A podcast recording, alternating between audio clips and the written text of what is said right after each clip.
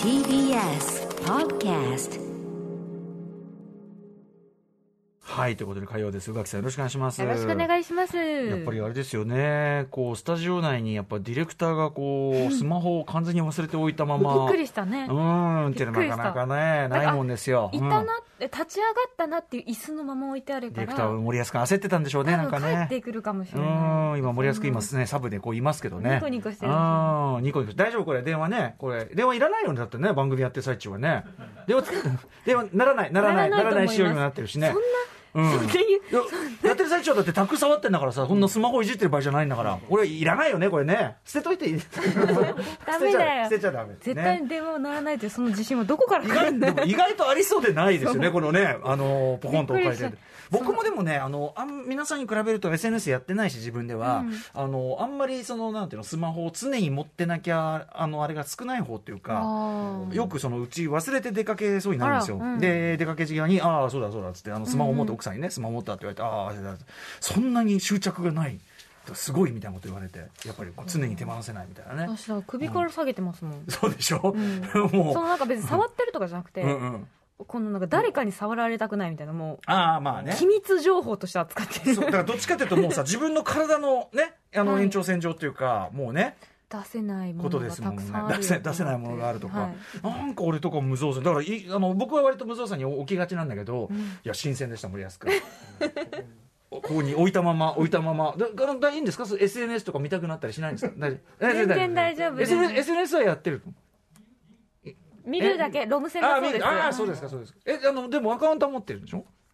アカあアカウントはあるあそうけど、ですつぶやいてないそうです、勝ね。手に今つぶやいとこうこれ大丈夫大丈夫いいですか放送中ななんかおもう面白いこと急に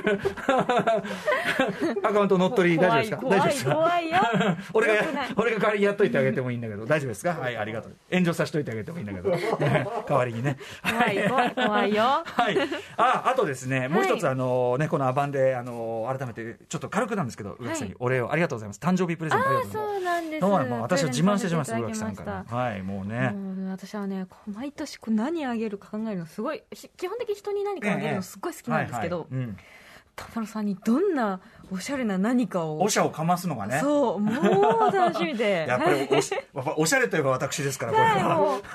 置きたいって思ってもらえるものを選ばなきゃと思ってあの昨年かないただいた、はいあの石にねこうこうア匂ロいマををアロマをつ垂らすやつオイルを垂らして、はいで匂いをこうやるとあれあの事務所であのリモートをやるときはもう横に置いてちょこんとやってやってますよかったあれね仏像してすごい可愛いとっても可愛かった思うんですけどあね、りがとうごはざい、いま今す年もその匂いシリーズで今年はなんとは琥珀のね琥珀さ琥ん珀さんですよ皆さんわかりますか ハイアンドローのだいぶハイアンドローの説明がめんどくさいんで飛ばしますけど秋田さん演じ る琥珀さん琥珀さんどうしちまったんすか琥珀さん俺たちはずっと待ってますあの琥珀さんねあの琥珀さんじゃないんだけど琥珀石石石石の琥珀、はい琥珀さんにオイル垂らすんじゃない琥珀さんのフィギュアみたいなのがあってオイル垂らすんじゃない匂いつきそうかなそれもそれもいいいけどね、あきはいあきらさんの顔がダーンってこう再現してやって、あの目にね、あの目にポチョンって、ポチョンって垂らすと、こうすごい口から、罪悪こうさ匂いがポワーンみたいないいけ ど、石ね、琥珀と石に石。がこういっぱいあるところにその匂いがすごいついてるってついう、いて、はいそれがすごくおしゃれな容器に入っているというのをいや誕ー生日にいただよかったいでてすありがとうすっかり私も忘れておりまして今週もうちょっと日曜で日はい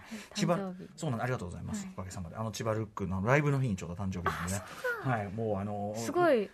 みんなにおめでとう言ってもらえるじゃないですか、まあね,、まあねそうんのあのマミー D マミー D のその誕生日みたいなのもこの間の川崎の時に、まあ、サプライズっていうか最後にねおめでとうなんてやりましたけど、うんもう僕今日リハだったんですけど行っちゃいましたもんね、まあ、サプライズもクソもねえだろ俺誕生日だからさ つってなん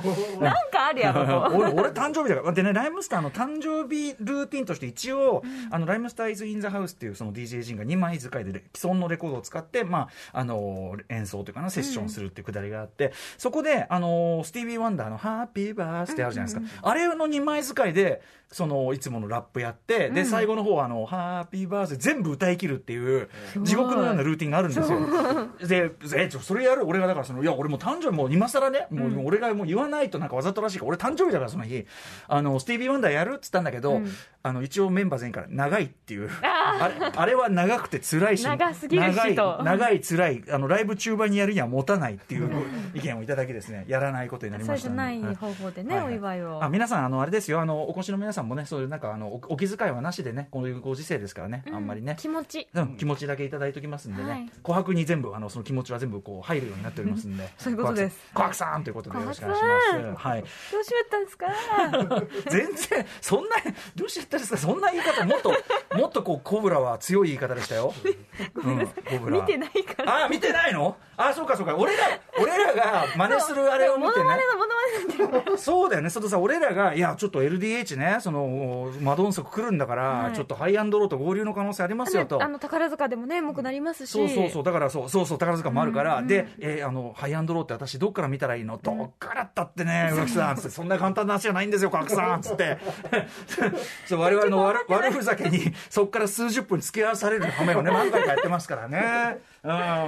や、琥珀さん、す琥珀さんはね、すごいんですよ。琥珀さんは一応、あの、グループの一番年長者というかね、はい現状生き残ってる中では年長者の組で、まあ一応みんなに尊敬されて束ねるというかね、あれなんだけど、その映画ハイアンドロー一作目ではね、琥珀さんがもう土地狂っちゃってね、うん、琥珀さん的には、うん琥珀さん的には良かれと思ってなんだけど、もう理屈が誰にも理解できない理屈で、なんかこう、悪側に一旦つくみたいな。うん、まあまあ、よくあるけどね。ただその一旦つくの理屈がもう誰に、全然もう何度聞いてもよくわかんないみたいな感じで、で、どうしちまったんすかってコブラに言われてね。で、もう周りの当たり散らして、あ当たり散らあ当たしてり当たり散らして、殴り散らして、で、その度に応援上なんへかファンの人が、話聞いて、話 聞いて、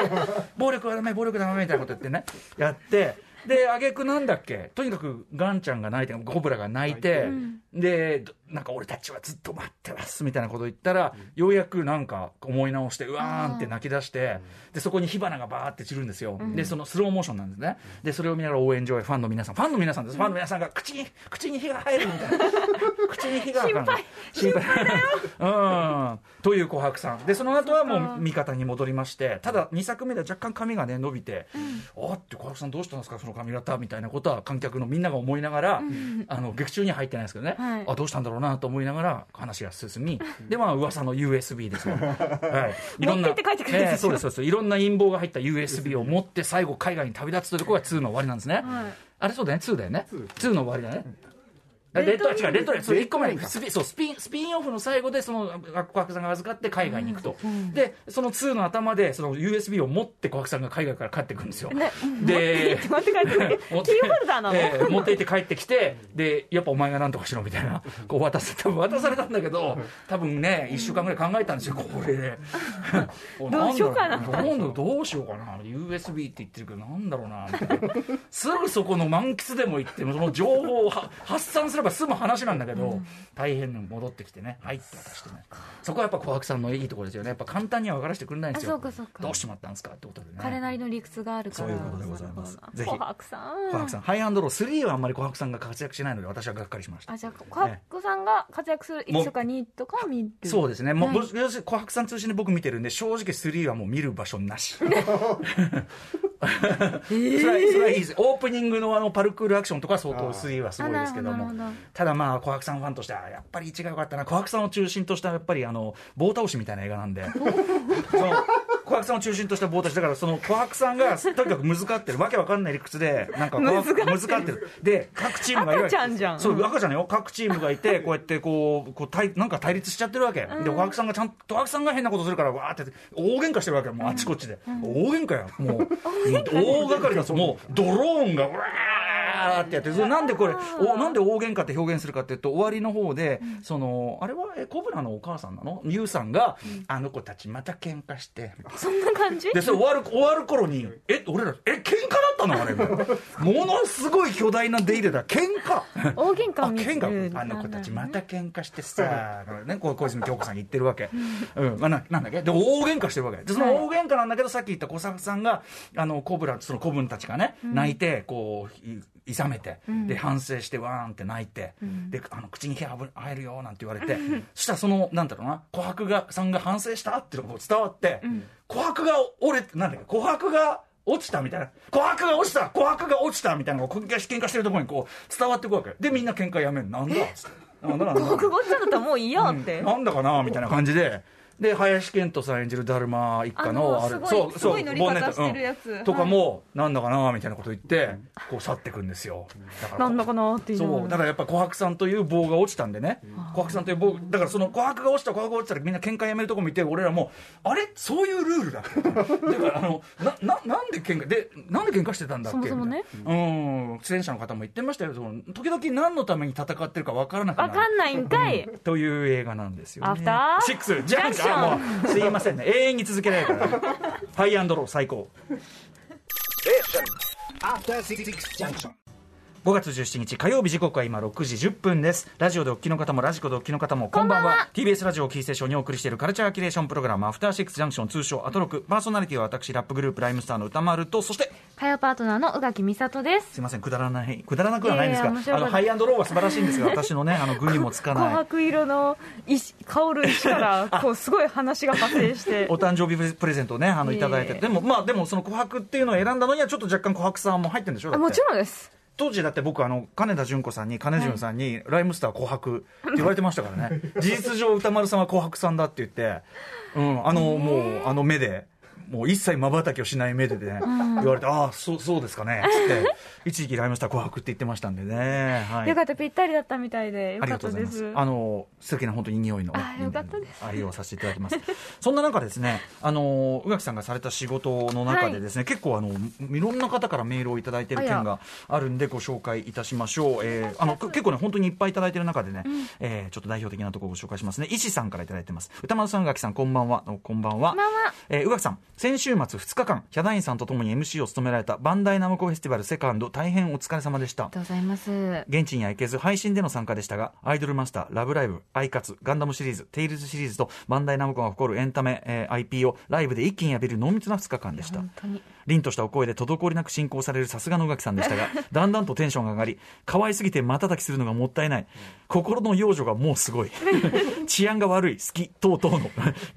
すいませんえー中でも電音部への興奮ぶりに画面の前でニヤニヤしてしまいました、どうですか電音部いいでしょう電音部、えーバンダイナムコサウンドチームだけではなくアトロクでもおなじみの豆腐ビーツパソコン音楽クラブパークゴルフといった面々やさまざまなシーンからクリエイターを集めていい曲を本気で作ってその楽曲力でぶん殴ってくるコンテンツですまた本職声優だけではなくディアステージ所属の現役アイドルや VTuber が声優歌唱を担当するなどいい音楽だけではなく面白い試みも行っています中でもキャラクター像を掘し掘り下げる方法として Spotify で各キャラクター自身のお気に入りプレイリストを公開するというアプローチをしているのですがその楽曲ラインナップがまた思わずうなる内容例えば、えーお金好きの黒金玉さんがゼジブラの、えービッグビッグマネーを入れていたり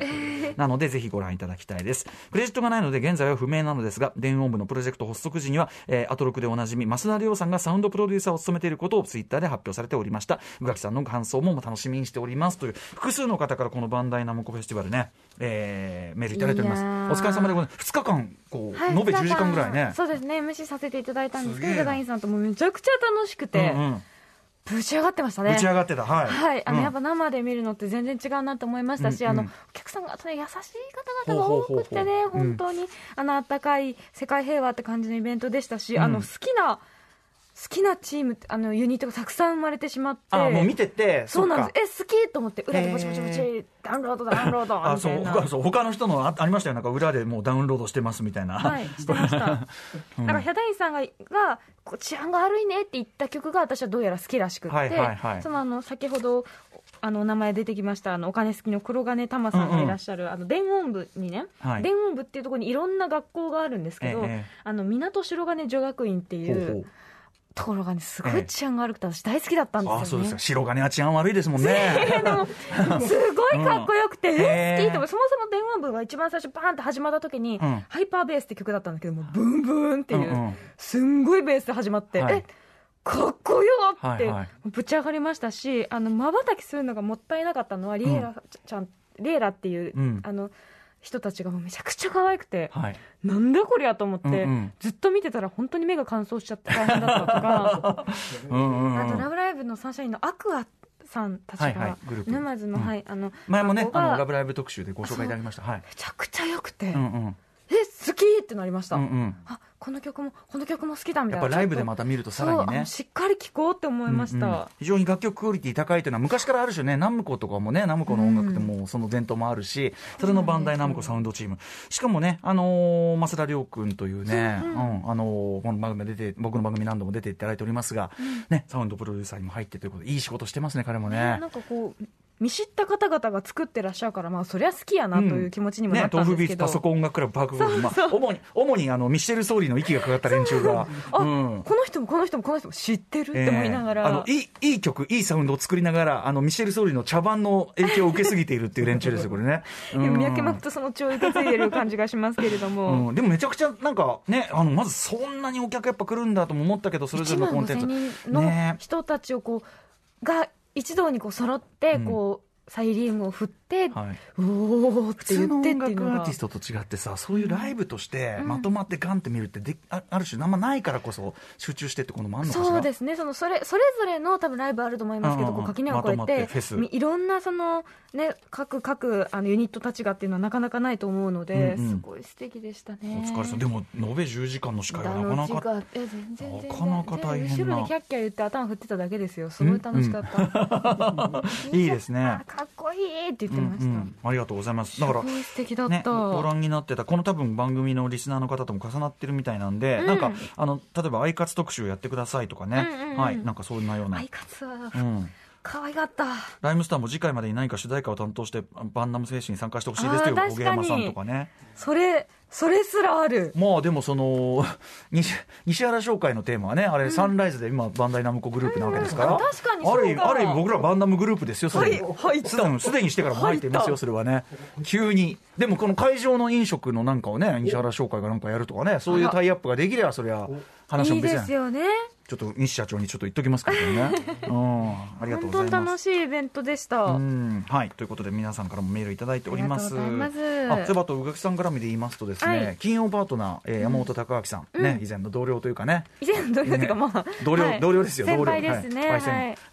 あの困った彼も先輩彼も大変な困った先輩。困った先輩あの鎌倉殿の十三人めちゃくちゃハマっいてやてーよかったとこ。れねでも絶対あれですよあの、田村さん挟んだからで すよ私が素直に言ったってショックだと聞きやしないですか、これはは。田村さんがハマったってからま あドルドルと思って見てくださったいやいやでなとも思いますよあの彼が好きそうなコンテンツだなってのはやっぱありますよね。あね確かに血も涙もないみたいなさ。そうですね、うんただただみんなの目がどんどんどんどんこう暗くなっていく感そう,、じ、ね、そうでも目が死んでくんだよって言ったらいや目が死ぬの好きですねみたいな好きそうですよねんあの自分もねその死んでることにかけて基は本的に死んでらっしゃるから 最近すごいんだよその売りがね目が死んでるだのあの恐怖や不安を与えるアナウンサーとしてってねわかんないのよ新しい新ジャン新ジャンルよ ホラー新ジャン安ル定感を与えてほしいのよ、うんねえあらもうさすがだわ、ね、でもなんかその山本さんのお好みってところにはまるかなというのでよご紹かっ介してた、嬉しいそれに関してですね、こんなメールもいただいてます。初めてメールさせていただきます。ありがとうございます。ラジオネームないんですかね、この方ね。えー最近オープニングトークなどで鎌倉殿の13人に宇垣さん、歌丸さん、さらに金曜日の山本さんまでハマり、歌丸さんは過去の大河ドラマ草燃えるまで見ているとのこと。それを聞いてどうしても一言言いたくてメールさせていただきました。鎌倉殿も草燃えるもどちらも源氏側の視点のドラマではないです か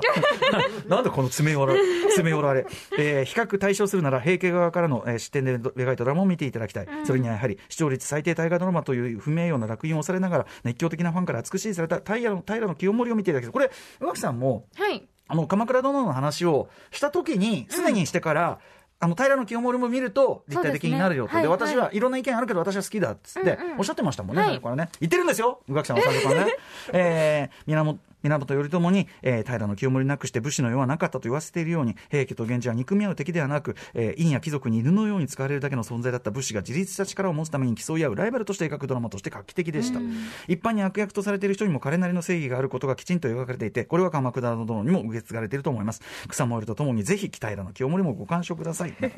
ややっぱ愛が深いよ、うん、あの平の清盛勢というのは非常に熱気が強いというのはね、聞いておりますよ。うんそんなイメージが強い。いですけれども、いやでも本当にね、えそのいろんなその過去今まで見てきたものを見てからの鎌倉殿だからすごくそこううね分厚く楽しめてるのえかな逆っていうに感じがし逆ますね。にでも鎌倉殿ルートからの平の清盛っていうのも入りやすいありますよねうんマップが描きやすいというのがありますね、もちろん、こまのあ人たちは何だったんだと思ってこう振り返るっていうのもありますし、それこそ大うん犬王という手もありまあすし犬ね。を岩浅正明監督のまもなく公開される新作もまさにそういうね、特にあのまあ、平重な家る話で物語すからね。の流れが、完全にありますからね、、はいいやだからねいやご安心くださいそれはねあのメールいただきましたけども、あの私はまああの追って見るやつ草燃えるとこは UNEXT のね、NHK パックで見てるんですけど、まあ、ちゃんとこちらもおすすめ平野上清がっ盛てくんね、上がってくんね。出てるのちゃんと上がってでくんだよもちゃんとウォッチリスト入れてますよそれあはらそれは好きや今か今かと待ってるわようんもうちょっとしたらピースメーカーが悲しい終わっちゃうからわかんないあと1話でどうするのか私にはわからないピースメーカーが終わったらちょっと1枠空くから悲しいことにね1枠空くからええちょっと見るのも増やせるかなというのもありますよねそうですねうんまあでもこんな感じありがとうでもあのさらにこの寺清盛勢からのあ清盛勢からね清盛勢すげえなありがとうございます熱がすごいよね、でもその見て僕くれといううん、でもあの賛否が分かれたというさ、まあ、言っちゃえばリアリズムというかさそうですね、うん画面の感じだと思いますはいそういうの僕全然あのそれそれはそれで全然あの、うん、好物な方面白かったです特はにいあの後半にかけての、あのなんて言うんでしょうねこう盛り上がこう成り上がってからの悲しみっていうか、うんうんうんあの部分が私はすごく好きでしたねおーあのはい今日に入ってからというか、しかし宇垣さんはちゃんと見てらっしゃるすごいですねなんかね多分まだ実家にいた頃だからかなああお家でこう、はいあのあありますね家族で見そうるなとんでしすよたら系ってありますよ実家にいねた頃大河と朝ドラは絶対見てたんですよああなるほどなるほまあど親が見てるからっていうので、ははいうちのその確かに実家にいる時は親た、あのと母親はその NHK 割と NHK ばっかり見る派みたいなうんうんうん感じだったんだやっぱありますよねそういうのねだしそのお笑い番組見るの僕の世代だとドリフまではギリなんか親の前でも見れたんだけど、なんかひょうきん族はちょっと親の前で見たくない感みたいなのがあってみたいなのがね私もちょっとちょ親的に NG の NG の番組あるでしあょりましたありましたゆえにその後で爆発とかもするんだけ どいやだからそんなのはだからでそれでねでも久しぶりに実家帰ってそうすると母親がもうこれ昔の話なんだけど、ネルトン見てたのよそれすごいショックだった いいんだっていうえっていう NHK しか見ないの に次寝るとはいこの後すぐはライターで大学講師少女漫画研究所の富山由紀子さんが登場、はい注目のおすすめ漫画紹介していただきますそして C から日替わりでライブや DJ プレイをお送りする音楽コーナーライブディレクト今夜のアーティストはこちらクラブ秋葉原もぐらの社長で DJ の D 山さんが久々登場ですそして7時40分頃からの新概念提唱型投稿コーナーは心に残る褒め言葉を紹介するマイスイート褒めこんなに嬉しいことはないそして8時台の特集コーナービヨンドザカルチャーは第8回日本翻訳大賞結果発表特集はい年に一度の海外文学ファンのお祭り第8回日本翻訳大賞先週の火曜日には最終候補に残った5作品を紹介しましたが、大賞が今日の午前に発表になりましたその結果を受けて今夜は大賞を取った作品の解説や受賞された翻訳者さんへの直最速インタビュー、また翻訳者さん自らによる朗読もお届けしますかいいんですよねね、スタジオゲストは日本を代表する翻訳家で日本翻訳大賞の選考委員も務めていらっしゃいます柴田元之さんです久しぶりにお会いします、ね、スタジオにお越しいただけるということで、来ていはい、ただくの非常に楽しみです。番組では皆様からのリアルタイムの感想や質問などもお待ちしています。アドレスは歌丸 @tbs.show.jp 歌丸 @tbs.show.jp まで、えー各種 SNS も稼働中なのでこちらもぜひフォローお願いします。あスマホ回収されちゃった。あ、え、いつの間にか綺麗になってるんだけど。や、やっとくのに。はい、それではアフターシックスジャンクション、行ってみようう After Six Junction. 日本では UNEXT で独占配信中、ピースメーカくー、うずっと見ておりますが、あ最高と、あと2回かもしれない。あ、増えるかも。何回までなんでしょうね。6なのか8なのかちょっと審議が定かではありませんが。 8ぐらいかもしれないですけどねあら。我々としてはもう永遠に続けてほしいんですからもね。うね、だって好きになっちゃうんだもん。なんかもう話とかいいから、ずっそとう、ずっといいいてくれるそここにの。曲よくないウヒウヒとか言ってくれたらいいんですよ、もう。ハノイロックスだっつってね。よそうかったですよね。可愛いで写真撮っちゃって、もう何よ、もう可愛い。僕あのさあのあっちのその女性のさ捜査員の方と、が、あの最初そのハードロックとか嫌だとか言ってたのが、最後まあすごい仲良くなって、ちょっと踊ってるじゃんあれ、ガーディアンズ・オブ・ギャラクシーのさガモーラが踊るとこちょっと連想した、 After Six Junction.